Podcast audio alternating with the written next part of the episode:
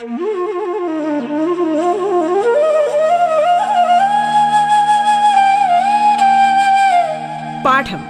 കേട്ടു പഠിക്കാൻ റേഡിയോ കേരളയിലൂടെ.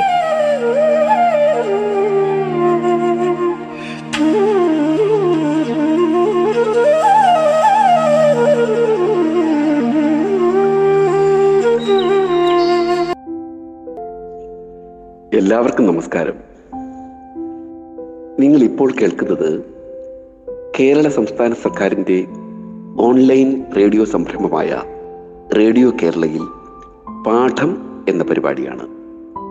ഞാൻ M S Madhu Chengannur Mulakuzha government higher secondary സ്കൂളിലെ ചരിത്ര അധ്യാപകനാണ്. എന്റെ വീട് പത്തനംതിട്ടയ്ക്കടുത്തുള്ള വള്ളിക്കോട്. കഴിഞ്ഞ ക്ലാസ്സിൽ നമ്മൾ ചർച്ച ചെയ്ത പാഠഭാഗങ്ങൾ നന്നായി മനസ്സിലായി അല്ലേ? നിങ്ങൾ പാഠപുസ്തകം നന്നായി വായിക്കുന്നുണ്ടല്ലോ. മറ്റു പുസ്തകങ്ങളും വായിക്കണം കേട്ടോ. കോവിഡ് അതിന്റെ ശല്യം കൂടിക്കൊണ്ടിരിക്കുകയാണ്. ശ്രദ്ധിക്കണം കേട്ടോ. ആ റേഡിയോ കേരളയിലെ പാഠം എന്താണെന്ന് നിങ്ങൾക്കറിയാം. എങ്കിലും ഒന്നുകൂടി പറയാം. എന്താ? പത്താം ക്ലാസ് വരെയുള്ള ക്ലാസ്സുകളിലെ പാഠഭാഗം ഓൺലൈനിലൂടെ വളരെ ലളിതമായി നിങ്ങളിലേക്ക് എത്തിക്കുകയാണ് പാഠം.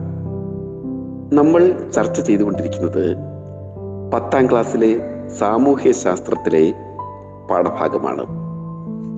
അതിൽ മൂന്നാമത്തെ അധ്യായമാണ് ഇന്ന് നമ്മൾ ചർച്ച ചെയ്യുന്നത്. ഒരു ഭാഗം നമ്മൾ കഴിഞ്ഞ ക്ലാസ്സിൽ എടുത്തു. പൊതുഭരണത്തെക്കുറിച്ച് കുറേ കാര്യങ്ങൾ നമ്മൾ ചർച്ച ചെയ്തു. ഇനി നമ്മൾ അതിന്റെ പ്രാധാന്യത്തെക്കുറിച്ച് പഠിക്കാം. പൊതുഭരണത്തിന്റെ പ്രാധാന്യം.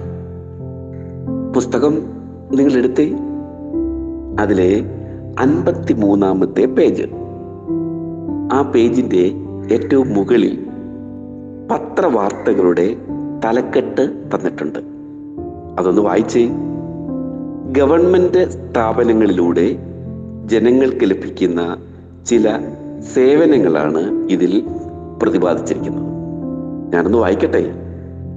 ദാരിദ്ര്യരേഖയ്ക്ക് താഴെയുള്ളവർക്ക് സൗജന്യ റേഷൻ. സ്കൂൾ കുട്ടികൾക്ക് സൗജന്യ പാഠപുസ്തകം. രണ്ടായിരത്തി ഇരുപതോടെ എല്ലാവർക്കും പാർപ്പിടം. ഇതല്ലേ പത്രവാർത്തയിൽ രേഖപ്പെടുത്തിയിരിക്കുന്നത് എഴുതി വച്ചിരിക്കുന്നത്? വായിച്ചല്ലോ അല്ലേ? ആ ജനങ്ങളുടെ വിവിധ പ്രശ്നങ്ങൾക്ക് പരിഹാരം കാണാനും ജനക്ഷേമം ഉറപ്പാക്കാനുമാണ് പൊതുഭരണത്തിലൂടെ ഗവൺമെന്റുകൾ ശ്രമിക്കുന്നത്. അതിന്റെ വാർത്തയാണ് മുകളിൽ കൊടുത്തിരിക്കുന്നത്. ആ ഇനി നിങ്ങൾ ആ പേജിലെ തന്നെ പദസൂര്യൻ ഒന്ന് നിരീക്ഷിച്ച് അതിലടങ്ങിയിരിക്കുന്നത് പൊതുഭരണത്തിന്റെ പ്രാധാന്യത്തെക്കുറിച്ചാണ്. ഒന്ന് നോക്കിക്കേ. പൊതുഭരണത്തിന്റെ പ്രാധാന്യം. ഗവൺമെന്റ് നയ നയങ്ങൾ രൂപപ്പെടുത്തുന്നു. ജനക്ഷേമം ഉറപ്പാക്കുന്നു. ജനകീയ പ്രശ്നങ്ങൾക്ക് പരിഹാരം കാണുന്നു. സാധനങ്ങളും സേവനങ്ങളും ലഭ്യമാക്കുന്നു. പദസൂയൻ വായിച്ചല്ലോ അല്ലേ? ഇതൊക്കെയാണ് അതിൽ ഉൾപ്പെടുത്തിയിരിക്കുന്നത്. പൊതുഭരണത്തിന്റെ പ്രാധാന്യമാണ് ഇതിൽ സൂചിപ്പിക്കുന്നത്. മനസ്സിലായില്ലേ? ഇനി നമുക്ക് അൻപത്തി മൂന്നാമത്തെ പേജ് കഴിഞ്ഞ് അൻപത്തി നാലാമത്തെ പേജിന്റെ ആദ്യം കൊടുത്തിരിക്കുന്നത് മഹാത്മാഗാന്ധിയുടെ ഒരു പ്രധാനപ്പെട്ട വചനമാണ്. അതൊന്ന് വായിച്ചേ? ഇല്ലെങ്കിൽ വേണ്ട ഞാൻ വായിക്കാം. നിങ്ങൾ എന്തെങ്കിലും നടപ്പിലാക്കുന്നതിന് മുൻപ് നിങ്ങൾ കണ്ട പാവപ്പെട്ടവനും നിസ്സഹായനുമായ ഒരുവന്റെ മുഖം ഓർക്കുക. ഞാനിപ്പോൾ ചെയ്യാൻ പോകുന്നത് ആ പാവപ്പെട്ടവന് എങ്ങനെ സഹായകമാകുമെന്ന് സ്വയം ചോദിക്കുക. ഗാന്ധിജി അദ്ദേഹത്തിന്റെ വാക്കുകളിലൂടെ പറഞ്ഞത് പൊതുഭരണത്തെക്കുറിച്ചാണ്. അപ്പോൾ ഗാന്ധിജിയുടെ വാക്കുകൾ നൽകുന്ന സന്ദേശം എന്താണ്? ഭരണത്തിന്റെ ഗുണം ആർക്കൊക്കെ ലഭിക്കണമെന്നാണ് അദ്ദേഹം ആഗ്രഹിച്ചത്? സംശയം വേണ്ട. എല്ലാവരുടെയും താല്പര്യ സംരക്ഷണമാണ് പൊതുഭരണത്തിലൂടെ ഗാന്ധിജി ലക്ഷ്യമിട്ടത്. എല്ലാ മനുഷ്യരുടെയും താല്പര്യങ്ങൾ സംരക്ഷിക്കുക എന്നുള്ളതാണ്. അപ്പോൾ ഒരു ചോദ്യം. പൊതുഭരണം കൊണ്ട് ആർക്കൊക്കെ എന്തൊക്കെ സേവനങ്ങൾ ലഭിക്കണമെന്നാണ് നിങ്ങൾ ആഗ്രഹിക്കുന്നത്? ഇപ്പോൾ പറയണ്ട. നിങ്ങൾ ക്ലാസ്സിൽ ചർച്ച ചെയ്താൽ മതി കേട്ടോ. ആ ആ. ഗാന്ധിജിയുടെ ഗ്രാമസ്വരാജ് എന്ന ആശയം ഇന്ത്യയിലെ പൊതുഭരണ കാഴ്ചപ്പാടിനെ വളരെയധികം സ്വാധീനിക്കുകയുണ്ടായി. ഇതിന്റെ പരിണിത ഫലമാണ് പ്രാദേശിക ഭരണ സ്ഥാപനങ്ങൾക്ക് രൂപം നൽകിയത്. അതനുസരിച്ച് രൂപം കൊണ്ട തദ്ദേശ സ്വയംഭരണ സംവിധാനങ്ങൾ നമ്മൾ നേരത്തെ ചർച്ച ചെയ്താണ് മുൻകാലങ്ങളിൽ മുൻ ക്ലാസ്സുകളിൽ അതൊക്കെ ഓർമ്മയുണ്ടോ അല്ലേ? ആ അതൊന്നും മറക്കണ്ട. നിങ്ങൾ കൂടുതൽ കൂടുതൽ കാര്യങ്ങളെ കാര്യങ്ങൾ നിങ്ങൾ മനസ്സിലാക്കണം പൊതുഭരണത്തെ കുറിച്ച് കേട്ടോ. അതിന് പത്രം പത്രം വായിക്കുന്നത് സ്ഥിരമായിട്ട് ആകണം. സ്ഥിരമായി പത്രം വായിക്കണം. ധാരാളം പത്രങ്ങൾ വായിക്കണം കേട്ടോ. എല്ലാ ഒരുപാട് പത്രങ്ങളുണ്ട്. എല്ലാ പത്രവും ഇംഗ്ലീഷ് പത്രം അടക്കം നിങ്ങൾ വായിക്കണം. ആ ആ ഇനി നമുക്ക് ഉദ്യോഗസ്ഥ വൃന്ദത്തെ പറ്റി പൊതുഭരണത്തിലെ ഏറ്റവും പ്രധാനപ്പെട്ട ഘടകമായ ഉദ്യോഗസ്ഥ വൃന്ദത്തെ പറ്റി നമുക്ക് ചർച്ച ചെയ്യാം. ഉദ്യോഗസ്ഥ വൃന്ദം. അഥവാ ബ്യൂറോക്രസി. ജനക്ഷേമം ലക്ഷ്യമിട്ട് ഗവൺമെന്റുകൾ എടുക്കുന്ന തീരുമാനങ്ങളാണ് ഞാനിപ്പോൾ വായിക്കാൻ പോകുന്ന താഴെ അൻപത്തിനാലാമത്തെ പേജിൽ കൊടുത്തിട്ടുണ്ട്. അന്ന് വായിക്കട്ടെ. സ്കോളർഷിപ്പുകൾക്ക് അപേക്ഷ ക്ഷണിച്ചു. വെള്ളപ്പൊക്ക ദുരിതാശ ദുരിതാശ്വാസ ഫണ്ട് വിതരണം ചെയ്തു. നെൽകൃഷി വ്യാപിപ്പിക്കാൻ സർക്കാർ സഹായം. നികുതി പിരിവിന് പ്രാദേശിക ക്യാമ്പുകൾ. ഇതൊക്കെ പത്രവാർത്തകളാണ്. ആ അപ്പൊ ജനക്ഷേമം ലക്ഷ്യമിട്ട് ഗവൺമെന്റുകൾ എടുക്കുന്നത് എടുക്കുന്ന തീരുമാനങ്ങളാണ് ഈ വാർത്തകളിലുള്ളത്. ഈ സേവനങ്ങൾ ജനങ്ങൾക്കായി ലഭ്യമാക്കുന്നത് ആരാണെന്നറിയാമോ? പറയാം. ഗവൺമെന്റിനെ ഭരണനിർവഹണത്തിൽ സഹായിക്കുന്നതിനും നടപ്പിലാക്കുന്നതിനുമായി ഒരു ഉദ്യോഗസ്ഥ സമൂഹത്തിന് രൂപം നൽകിയിട്ടുണ്ട്. പ്രാദേശിക തലം മുതൽ കേന്ദ്ര തലം വരെ വ്യാപിച്ചു കിടക്കുന്ന ഒരു പൊതുഭരണ സംവിധാനത്തിന്റെ സംവിധാനത്തിനും രൂപം നൽകിയിട്ടുണ്ട്. ഈ സ്ഥാപനങ്ങളുടെ ദൈനംദിന പ്രവർത്തനങ്ങൾക്ക് ധാരാളം ഉദ്യോഗസ്ഥരെ നിയമിച്ചിട്ടുമുണ്ട്. പൊതുഭരണ ശൃംഖലയെ ചലനാത്മകമാകുന്നത് ഉദ്യോഗസ്ഥരാണ്. ഗവൺമെന്റിന്റെ എല്ലാ സേവനങ്ങളും ജനങ്ങളിലേക്ക് എത്തിക്കുന്നത് ഈ ഉദ്യോഗസ്ഥരിലൂടെയാണ്. രാജ്യത്തിന്റെ ഭരണകാര്യങ്ങൾ നിർവഹിക്കുകയും പൊതുഭരണത്തിന് കീഴിൽ പ്രവർത്തിക്കുകയും ചെയ്യുന്ന ഉദ്യോഗസ്ഥരെ ഉദ്യോഗസ്ഥ വൃന്ദം അഥവാ ബ്യൂറോക്രസി എന്നാണ് വിളിക്കുന്നത് എന്നാണ് പറയുന്നത്. ഇപ്പൊ എന്താണെന്ന് മനസ്സിലായോ ബ്യൂറോക്രസി എന്ന് പറഞ്ഞാൽ ഉദ്യോഗസ്ഥ വൃന്ദം? രാജ്യത്തിന്റെ ഭൗതിക വിഭവങ്ങളും മനുഷ്യ വിഭവശേഷിയും പരമാവധി പ്രയോജനപ്പെടുത്തുമ്പോഴാണ് രാഷ്ട്രം പുരോഗമിക്കുന്നത്. ഇവയെ ശാസ്ത്രീയമായി വിനിയോഗിക്കുന്നതിനുള്ള പദ്ധതികൾ തയ്യാറാക്കുകയും നടപ്പിലാക്കുകയും ചെയ്യുന്നത് ഈ ഉദ്യോഗസ്ഥന്മാരാണ് അഥവാ ഉദ്യോഗസ്ഥ വൃന്ദം ആണ്. ഉദ്യോഗസ്ഥ വൃത്തത്തിന് പൊതുവായ ചില സവിശേഷതകൾ ഉണ്ട്. അവയെ അവ എന്തെല്ലാമാണെന്ന് അറിയാമോ നമുക്ക് നോക്കാം. അതിന്റെ പൊതുവായ സവിശേഷത ഒന്ന് ശ്രേണീപരമായ സംഘാടനമാണ്. ഇംഗ്ലീഷിൽ പറഞ്ഞാൽ ഹൈറാർക്കിക്കൽ ഓർഗനൈസേഷൻ ഏറ്റവും ഉയർന്ന തലത്തിൽ ഒരു ഉദ്യോഗസ്ഥനും താഴെ തലങ്ങളിലേക്ക് വരുംതോറും കൂടുതൽ ഉദ്യോഗസ്ഥരും ഉൾക്കൊള്ളുന്ന രീതിയാണിത്. ഇത് ശ്രേണീപരമായ സംഘാടനം എന്നാണ് അറിയപ്പെടുന്നത്. ഇനി അടുത്തത് നോക്കാം ഇതിന്റെ പ്രത്യേകത. സ്ഥിരതയാണ് പെർമനൻസ് ഉദ്യോഗസ്ഥനായി നിയമിക്കപ്പെടുന്നവർക്ക് നിശ്ചിത പ്രായം വരെ സേവന കാലാവധി ഉണ്ടായിരിക്കും. അതാണ് സ്ഥിരത. ആ മറ്റൊന്ന് യോഗ്യത അടിസ്ഥാനമാക്കിയുള്ള നിയമനമാണ്. Appointments on the basis of qualification അതായത് വിദ്യാഭ്യാസ യോഗ്യത അടിസ്ഥാനമാക്കിയാണ് ഉദ്യോഗസ്ഥരെ തിരഞ്ഞെടുക്കുന്നതും നിയമിക്കുകയും ഒക്കെ ചെയ്യുന്നതും. പിന്നെ മറ്റൊരു സവിശേഷതയാണ് രാഷ്ട്രീയ നിഷ്പക്ഷത അതായത് പൊളിറ്റിക്കൽ ന്യൂട്രാലിറ്റി ഏത് രാഷ്ട്രീയ കക്ഷി അധികാരത്തിൽ വന്നാലും നയങ്ങൾ നടപ്പിലാക്കാൻ ഉദ്യോഗസ്ഥർ ബാധ്യസ്ഥരാണ്. കക്ഷി രാഷ്ട്രീയ താല്പര്യങ്ങൾക്ക് അവരുടെ പ്രവർത്തനങ്ങളിൽ കക്ഷി രാഷ്ട്രീയ താല്പര്യങ്ങൾ അവരുടെ പ്രവർത്തനങ്ങളിൽ പ്രതിഫലിക്കാൻ പാടില്ല എന്നർത്ഥം. മനസ്സിലായോ? അതായത് അവർ നിഷ്പക്ഷരായിരിക്കണം നിഷ്പക്ഷരായി പ്രവർത്തിക്കണം എന്നാണ് അതിന്റെ അർത്ഥം. പിന്നെ മറ്റൊരു സവിശേഷതയാണ് വൈദഗ്ധ്യം അഥവാ പ്രൊഫഷണലിസം. ഓരോ ഗവൺമെന്റ് ഉദ്യോഗസ്ഥരും തങ്ങൾ നിർവഹിക്കേണ്ട തൊഴിലിൽ വൈദഗ്ധ്യമുള്ളവരായിരിക്കും. അതാണ് വൈവി വൈദഗ്ധ്യം അല്ലെങ്കിൽ പ്രൊഫഷണലിസം എന്നതുകൊണ്ട് ഉദ്ദേശിക്കുന്നത്. അപ്പോൾ ഉദ്യോഗസ്ഥ വൃന്ദത്തിന്റെ സവിശേഷതകൾ മനസ്സിലായില്ലേ നിങ്ങൾക്ക്? ആ അപ്പൊ നിങ്ങളുടെ സമീപത്തുള്ള ഒരു ഗവൺമെന്റ് ഓഫീസ് ഓഫീസ് നിങ്ങൾ സന്ദർശിച്ച് ഉദ്യോഗസ്ഥ വൃന്ദത്തിന്റെ സവിശേഷതകൾ നിങ്ങൾ കണ്ടെത്തി നേരിൽ കണ്ടെത്തി അതിന്റെ ഒരു റിപ്പോർട്ട് നിങ്ങൾ തയ്യാറാക്കി നിങ്ങളുടെ ടീച്ചറിന് കൊടുക്കണം സാറിന് കൊടുക്കണം കേട്ടോ. ആ അപ്പോൾ ആ അതിന്റെ സവിശേഷ ഉദ്യോഗസ്ഥ വൃന്ദത്തിന്റെ സവിശേഷതയൊക്കെ നമ്മൾ പഠിച്ചല്ലോ അല്ലേ?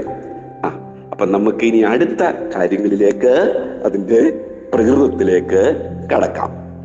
ഓക്കെ?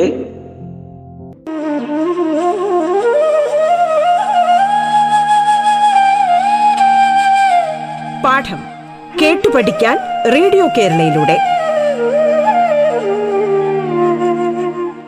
പാഠത്തിൽ ഇനി ഇടവേള.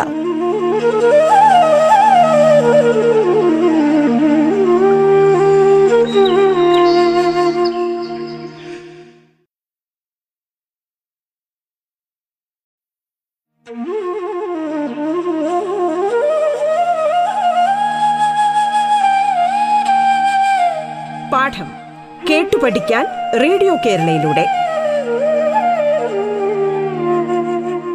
തുടർന്ന് കേൾക്കാം പാഠം.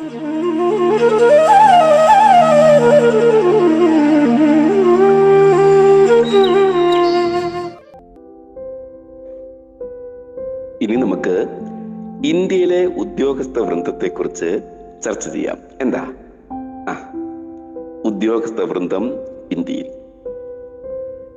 ഗവൺമെന്റ് സർവീസിലേക്കുള്ള നിയമനത്തിന് വേണ്ടി കേരള പബ്ലിക് സർവീസ് കമ്മീഷൻ പുറപ്പെടുവിച്ച വിജ്ഞാപനം നിങ്ങൾ ശ്രദ്ധിച്ചിട്ടുണ്ടോ?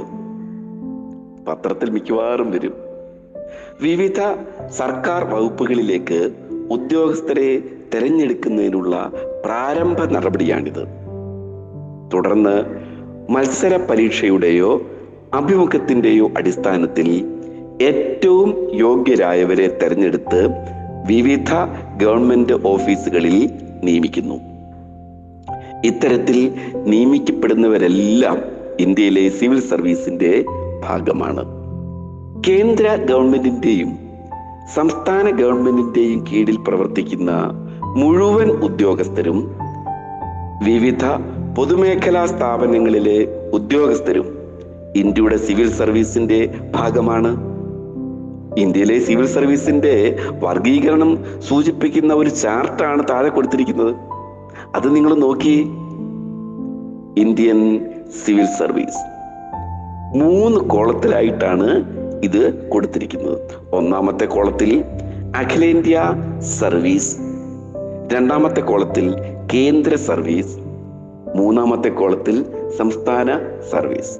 ഇപ്പൊ ആദ്യത്തെ കോളം ഒന്ന് ശ്രദ്ധിച്ച് അഖിലേന്ത്യാ സർവീസ് അഥവാ ഓൾ ഇന്ത്യ സിവിൽ സർവീസ്. ദേശീയ തലത്തിലാണ് തിരഞ്ഞെടുക്കുന്നത് ഇത്. കേന്ദ്ര സർവീസിലോ സംസ്ഥാന സർവീസിലോ നിയമിക്കപ്പെടുന്നു ഇവരെ. ഉദാഹരണം ഇന്ത്യൻ അഡ്മിനിസ്ട്രേറ്റീവ് സർവീസ് അഥവാ ഐ എ എസ്. അതുപോലെ തന്നെ ഇന്ത്യൻ പോലീസ് സർവീസ് അഥവാ ഐ പി എസ്. രണ്ടാമത്തെ കോളത്തിൽ കൊടുത്തിരിക്കുന്ന കേന്ദ്ര സർവീസ് സെൻട്രൽ സർവീസ്. ദേശീയ തലത്തിൽ ആണ് കേന്ദ്ര സർവീസിലേക്ക് തിരഞ്ഞെടുക്കുന്നത്. കേന്ദ്ര ഗവൺമെന്റിന് മാത്രം അധികാരമുള്ള ഭരണ വകുപ്പുകളിൽ ഇവരെ നിയമിക്കുന്നു. ഉദാഹരണം Indian foreign service I F S Indian railway service I R S. ഇനി അടുത്ത കോളത്തിൽ കൊടുത്തിരിക്കുന്നത് സംസ്ഥാന സർവീസിനെ കുറിച്ചാണ്. State service. സംസ്ഥാന തലത്തിൽ തെരഞ്ഞെടുക്കുന്നു. സംസ്ഥാന ഗവൺമെന്റിന് കീഴിൽ വരുന്ന വകുപ്പുകളിൽ നിയമിക്കുന്നു. ഉദാഹരണം സെയിൽ ടാക്സ് ഓഫീസർ ഈ അടുത്ത കാലത്തായിട്ട് ഗവൺമെന്റ് പുതിയ ഒന്നുകൂടി രൂപീകരിച്ചു. കേന്ദ്ര administrative service central administrative service Indian administrative service അഥവാ ഐ എ എസിന് അതിന്റെ ഘടനയുടെ അടിസ്ഥാനത്തിൽ തന്നെ രൂപീകരിക്കപ്പെട്ട KAS K A S Kerala administrative service എന്നാണ്. ആ അതൊക്കെ ഇരിക്കട്ടെ.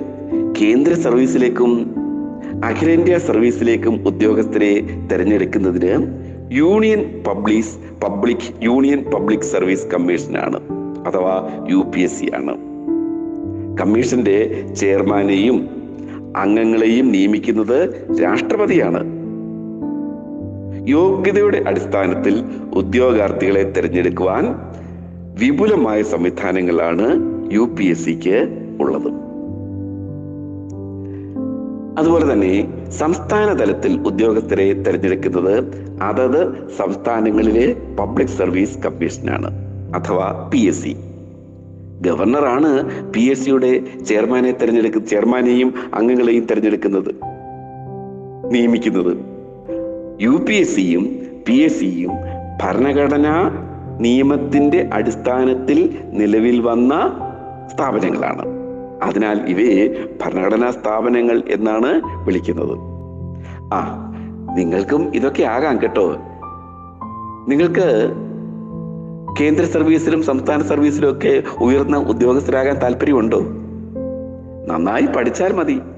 നിങ്ങൾക്കും ആകാം ഐ എസുകാരും ഐ എഫ് എസ്സുകാരും കെ എ എസ്സുകാരും ഒക്കെ നന്നായി പഠിക്കണമെന്നേ ഉള്ളൂ. നിങ്ങൾക്ക് കളക്ടറാകാൻ ഇഷ്ടമാണ്? ജില്ലയിലെ ഏറ്റവും ഉയർന്ന ഭരണാധികാരിയാണ് ജില്ലാ കളക്ടർ. ഐ എ എസ് കേഡറിലുള്ളവരെയാണ് കളക്ടറായി നിയമിക്കുക. ഇതിനായി യു പി എസ് സി നടത്തുന്ന മത്സര പരീക്ഷയിൽ പരീക്ഷ സിവിൽ സർവീസ് പരീക്ഷ എന്നാണ് അറിയപ്പെടുന്നത്.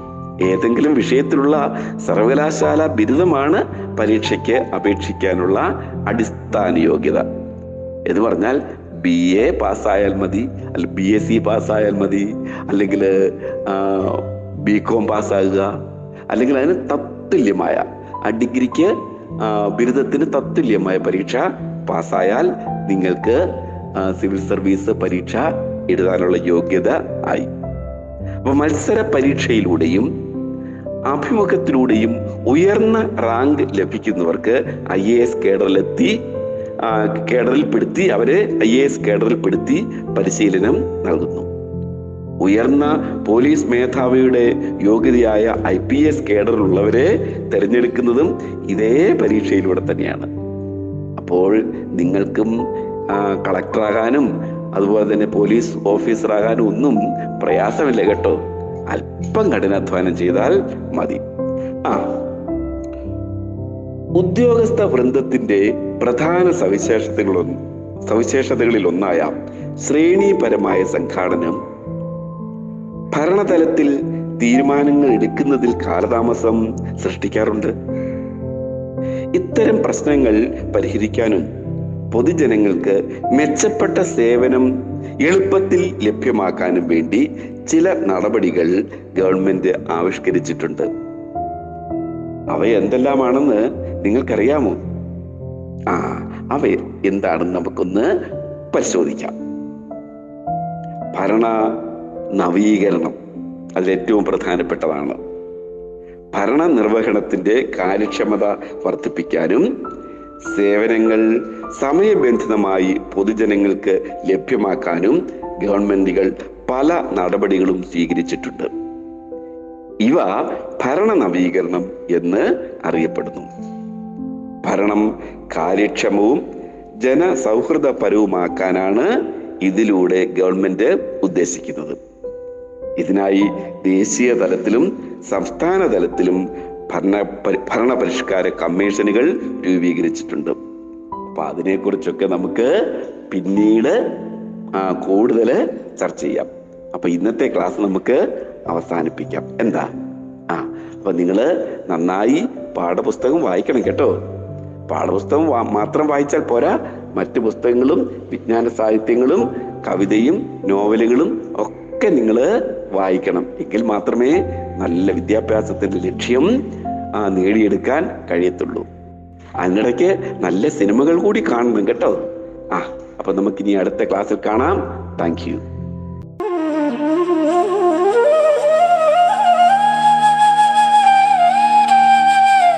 പാഠം കേട്ടു പഠിക്കാൻ റേഡിയോ കേരളയിലൂടെ. പാഠത്തിന്റെ ഇന്നത്തെ അധ്യായം പൂർണമാകുന്നു. ഇനി അടുത്ത ദിവസം കേൾക്കാം. നമസ്കാരം.